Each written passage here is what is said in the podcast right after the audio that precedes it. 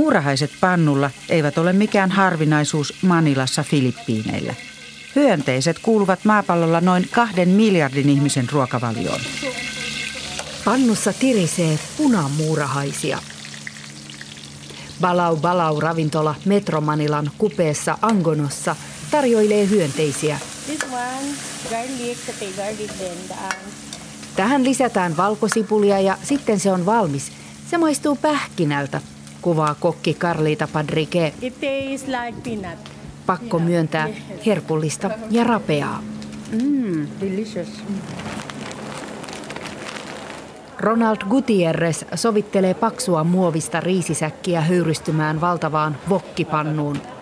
Säkin sisällä kuhisee vielä eläviä 0,5 sentin pituisia punamuurahaisia.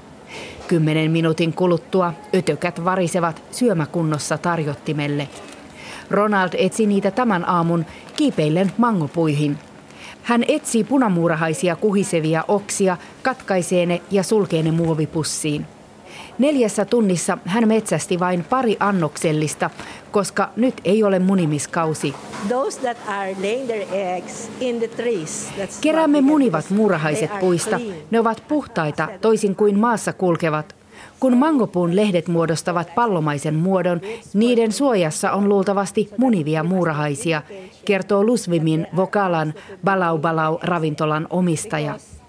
Vocalan on tarjoillut 35 vuoden ajan eksoottista, mutta käytännössä läheltä pyydystettyä ruokaa. Ennen tarjottiin myös pyyton käärmettä ja varaania, kunnes viranomaiset julistivat ne liian uhanalaisiksi lajeiksi syötäväksi. Sitten Vocalan maistoi Kiinan matkallaan muurahaisia ja huomasi, että niitähän riittää lähimaastossa yllin kyllin.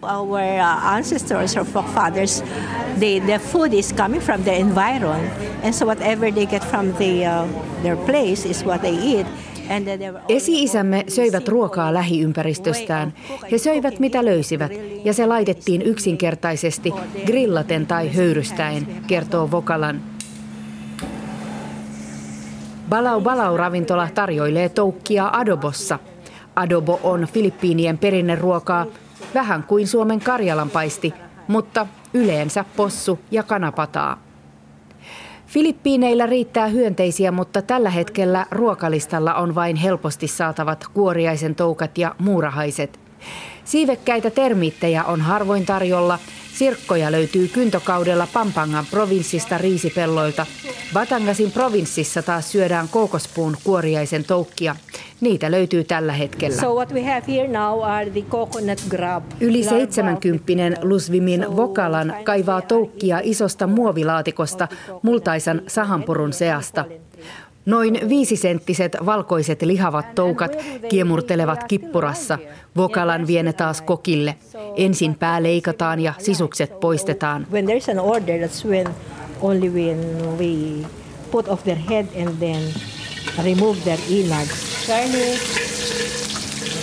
Valkosipulia, sipulia, tomaattia, toukat, adobosoossia ja sitten tirisevä adobo uok on valmis.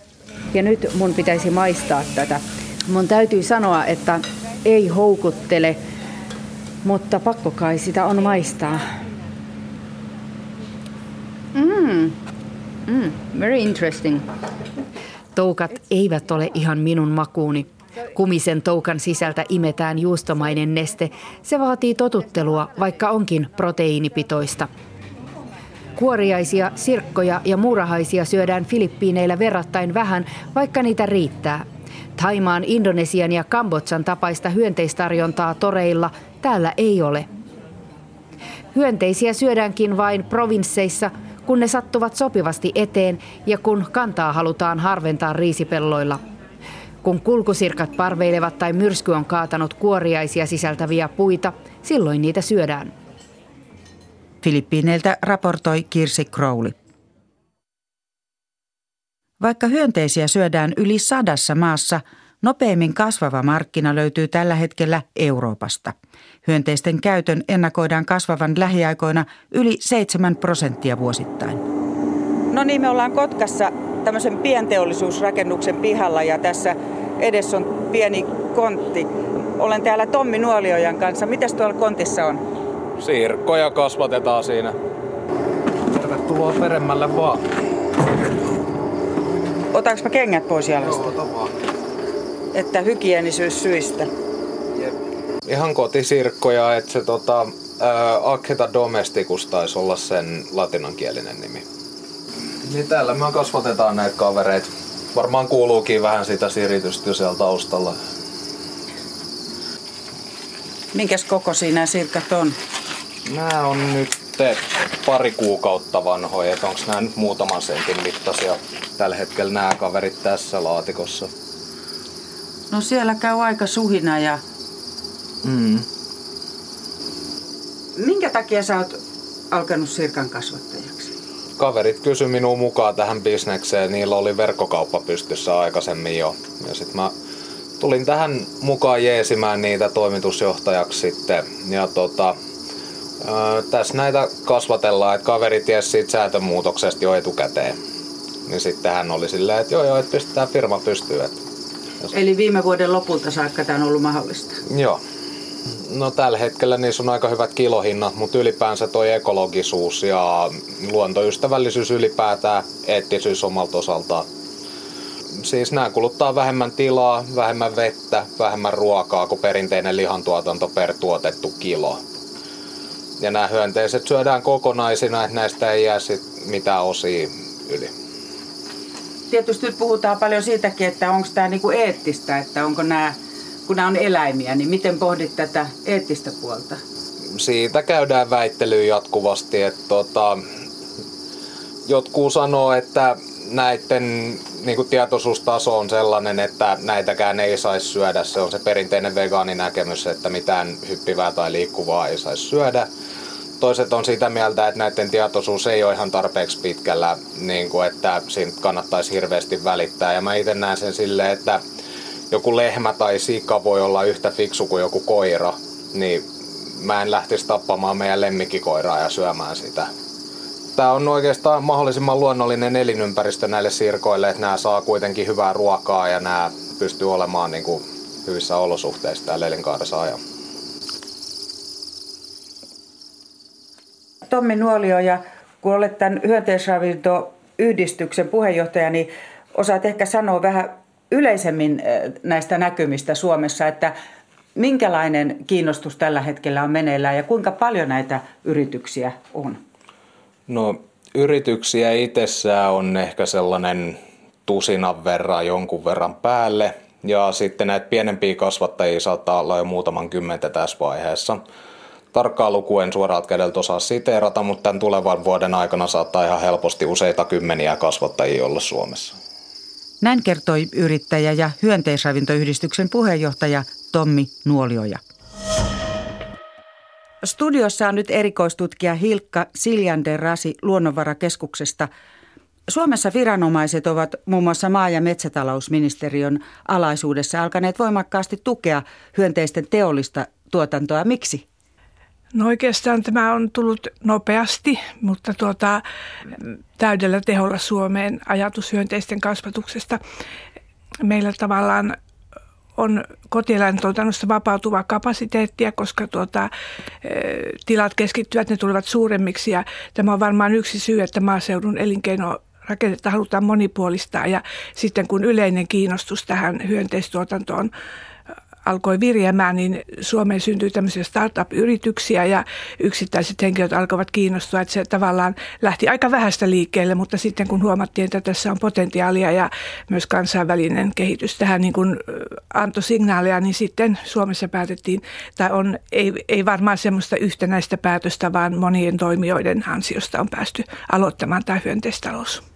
No ehkä me oltiin sitten valmiita tähän asiaan, vaikka se tuli uutena, että tämän saman hankkeen tutkimuksen mukaan niin suomalaisista 70% on kiinnostunut hyönteisruuasta ja 50% ostaisi sitä, jos olisi markkinoilla. Että tämä oli sitten, kun nämä muut vertailumaat olivat Ruotsi, Tsekki, Saksa ja Yhdysvallat tässä tutkimuksessa, niin Suomi erottuu tästä hyönteismyönteisenä maana.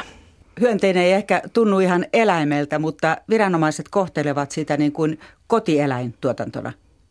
Kyllä, ja itselle se on ainakin ihan luontevaa pitää hyönteistä tuotantoeläimenä.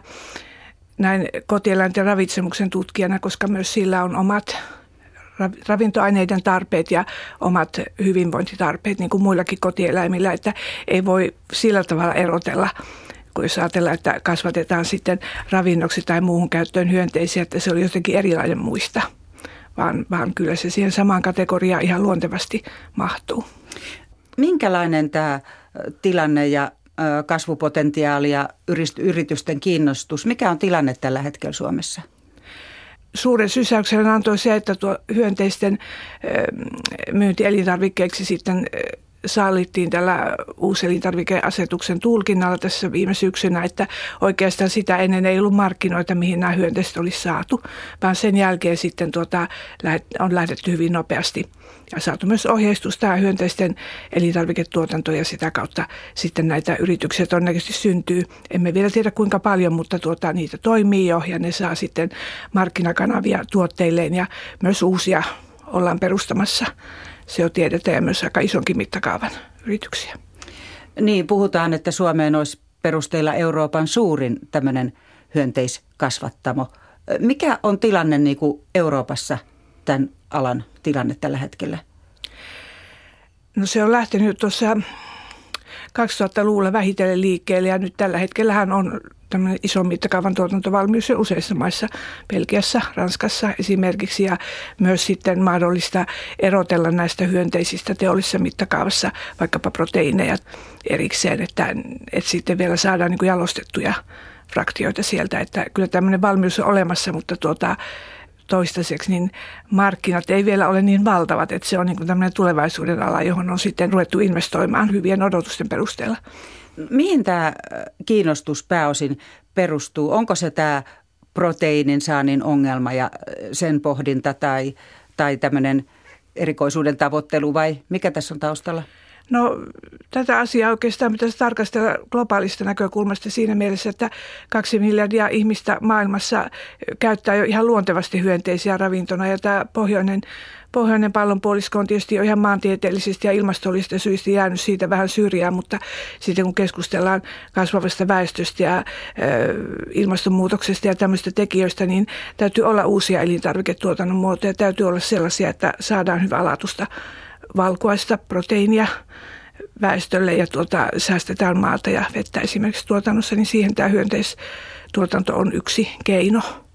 Niin, eettisyys on vähän kiistanalaista, koska hyönteinen on eläin, mutta tästä ympäristöystävällisyydestä on tietysti suurempi yksimielisyys, niin millä perusteella tämä hyönteistuotanto on ympäristöystävällistä ja kuinka ympäristöystävällistä se on? No parhaimmillaan se on pienempää kuin sikojen ja siipikarjan tuotannossa. Siis resurssien kulutus. Joo, tämä niin kuin ympäristövaikutukset kokonaisuudessaan, mutta sitten jos me ajatellaan hyönteistuotannon etuja näihin muihin, niin siellä tulee tämä pienempi kasvatusalan tarve, pienempi veden käyttö ja pienemmät kasvihuonekaasupäästöt, ne on oikeastaan ne kolme. Mutta sitten tässä voi helposti mennä hakoteille, jos ruokitaan hyönteisiä hyvin samanlaisilla rehuilla kuin muita kotieläimiä, että käytetään peltoalaa siihen viljelyyn, koska se hyönteisrehun tuotanto tällä hetkellä on suurin ympäristövaikutusten aiheuttaja. Eli tämä rehuasia on jonkunlainen ongelma tai ratkaisematon kysymys täysin? Ei se täysin ratkaisematon ole, että kyllähän nytkin niin kuin näillä hyönteisillä on rehuja, mutta ne on aika usein perustuvat viljaan ja vaikkapa soijarouheeseen, jota ei sitten Euroopassa kovinkaan paljon kasvateta, niin täytyy saada tehokkaammin käytettyä tällaisia sivutuotteita, jotka syntyy elintarviketuotannossa eri tuotannon vaiheissa ja joita ei sitten mahdollisesti käytettäisi muille kotieläimille ja ihmisille ollenkaan. Minkälaisia ratkaisuja tässä voisi olla tai minkälaisia pohditaan? Se olisi varmaan sitten jonkunlainen tämmöinen kiertotyyppinen, että siinä tuotantolaitoksen lähellä olisi sitten näitä hyönteiskasvattamoja, jotka hyödyntäisivät sekä näitä sivutuotteita että sitten mahdollisesti sieltä syntyviä prosessilämpöjä hyväkseen. Niin se olisi tällainen ratkaisu ehkä tulee mieleen, että jos ne sijoitetaan sitten hyvin kauas näistä rehulähteistä, niin sitten taas syntyy kuljetuskustannuksia ja muita kustannuksia siihen. Liittyykö tähän jotain muita ongelmia tähän alaan, joita viranomaiset pohtivat? No kyllä tietysti niin kuin kaikkeen elintarviketuotantoon niin riskejä, että saadaan turvalliset tuotteet ja ei ole allergeeneja hyönteisissä ja sitten sinänsä ne niin kuin muutkin tuotantoelämät, niin hyönteisetkin voi kärsiä sairauksista ja edelleen hyönteisten jalostaminen ei ole läheskään samalla tasolla kuin muiden kotieläinten, eli siellä pitäisi saada elinvoimaiset, hyvin tuottavat ja terveet hyönteiset, jotka sitten aina että ei ne synny tyhjässä, aina tarvitaan vanhemmat, ja ne vanhempien täytyy tuottaa paljon niitä uusia hyönteispolvia. Että sitten nämä asiat on semmoisia isoja taustalla olevia, joihin ei varmaan vielä ole ratkaisua tällä hetkellä, vaan koko ajan etsitään niitä. Haastateltavana oli erikoistutkija Hilkka Siljander-Rasi Luonnonvarakeskuksesta. Pistäydytään lopuksi vielä Kotkassa, missä hyönteiskasvattaja on löytänyt myös markkinan. Käydään tapaamassa ravintola Vaustin johtajaa Antti Pettistä. Kyllä, eilen alkoi uusi ruokalista meillä. Tuli voimaan ja sille listalle nostettiin myöskin kotisirkat nyt sitten mukaan maisteltavaksi. Minkälainen annos se on? Meillä on kotisirkkoja tilattavissa annoksena 10 gramman erissä, eli voi lisätä mihin tahansa annokseen. Ja sitten on tällainen Sirkka ja Timo-niminen annos, eli siinä on näitä friteerattuja kotisirkkoja ja sitten Timo-perunasta tehty perunakroketti. Ja sitten kun meillä vielä on paikallinen toimittaja sille, eli me tätä paikallisuutta aina pyritään kun mahdollista vaan niin painottamaan. Ja nyt kun ne tulee samasta kaupungista vielä tämä raaka-ainekin, niin mikäs sen parempi kombo. Eli kotisirkat on kotkalaista lähiruokaa? Parhaimmillaan. No niin, pääsen käymään ravintolan keittiössä. Hei! So what are you going to do? Potato croquette, biscuits. It's going like a warm starter.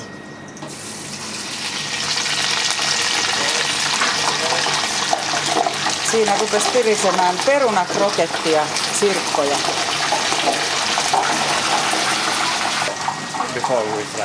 Okei. Aika monen kasa sirkkoja. Sanotaan, että tässä on muutama 10 kotisirkkaa. Maistetaan, miltä tämä maistuu. Ei ole yhtään hassumman makusta.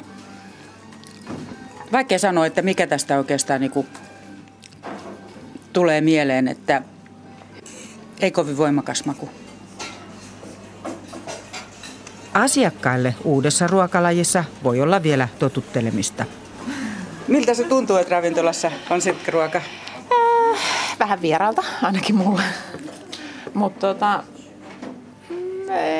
ehkä ihan samalla tavalla jotkut muutkin vieraat asiat ovat olleet aikoinaan vierasta. Et ehkä hetken aikaa mun ainakin pitää siitä nieleskellä, ennen kuin mä uskaltaisin niitä nieleskellä. Et ole vielä valmis maistamaan? En tiedä. Ei kukaan ole tarjonnut vielä. Okei. Kovastihan se näyttää olevan niin kuin nouseva trendi. Miltä se tuntuu? Miksi luulet, että ihmiset vois olla kiinnostuneita tämmöisestä? Kaikki uusi ainakin johtaa. Ja tietysti tämä proteiinin saanti näin niin kuin yleisesti ottaen voi olla jossain vaiheessa haasteellista, niin ehkä siihen kiehtoo, mutta ehkä siinä on enemmän tämä uutuuden ja tällaisen eksotiikan viehätys. Näin sanoi kotkalainen Sanna Suutaripulli. Ja tässä oli tämänkertainen Maailmanpolitiikan arkipäivää -ohjelma, jonka voi kuunnella myös Yle Areenassa.